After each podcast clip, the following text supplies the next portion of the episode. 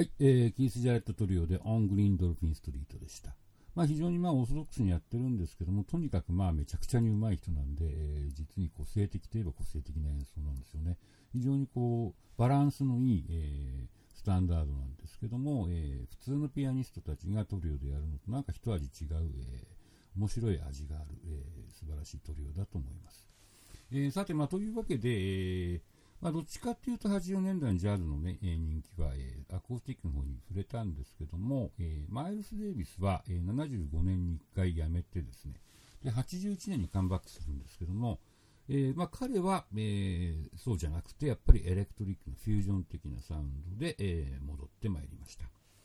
えまあ、マイルスは、え75年にやってたバンドっていうのはかなりそのエレクトリックとは言っても、えかなりフリージャズっていうかね混沌とした感じのまあ、例えばギターとか、えマイルスが、えトランペット以外に弾くオルガンとかね、えすごい不協和音がガンガン出るような感じで、割とこう分かりにくいといえば分かりにくい音楽だったんですけども、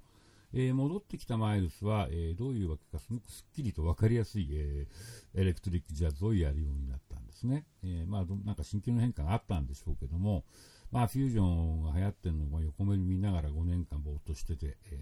休んでて、どうしようかななんて考えていたのかもしれないですね。で、まあ、若いメンバーを中心にして、まあ、ドラムのアル・フォスターって人だけは75年と同じなんですけど、あと、例えばベースのマーカス・ミラーとか、ギターのマイク・スタンとか、えー、サックスのビル・エヴァンスとかっていうのは、えー、当時まだ20代の前半から半ばぐらいの人だったんですね。で、その人を見つ集めてきて、えー、カムバックしたのが81年。で、えー、というわけで、その翌年82年のそのカムバックした時のバンドのメンバーのライブで、ファットタイムっていう曲を聴いてもらいたいと思います。まあ、ここでは目立ってるのはマイルスよりむしろ、えー、ベースの、えー、マーカス・ミラーだったり、ギターのマイク・スタンのかなりロック的なソロだったりするわけですね。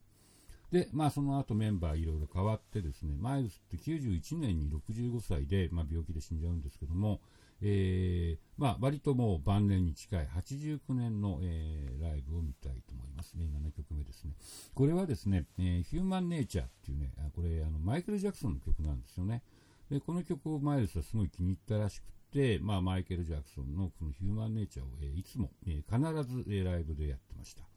で、これはモントルジャズフェスティバルっていう、えー、大きなステージのライブなんですけど、ここでは、えー、まあ、R&B っていうかね、ソウルシンガーの人気者、シャカカーンがゲストで出て、えー、マイルスと、えー、掛け合いをやるんですけども、まあ、なんて言うんでしょう、シャカカンとマイルスってすごい仲良しらしくって、えー、シャカがマイルスを、えー、なんか歌詞カードでね、こう熱いでしょうつってあ仰いでくれたりするっていう、とっても微笑ましいシーンがあるのを見てもらいたいと思います。まあ、というわけで、マイルス・デイビスは81年にカムバックして、えー、まあ、なんて言うんでしょう、非常に分かりやすいポップな音楽をやりつつ、まあ、人気者としてずっと、えー、過ごし、91年に惜しくも亡くなってしまったということで、では、マイルス・デイビスの映像2つ見てみましょう。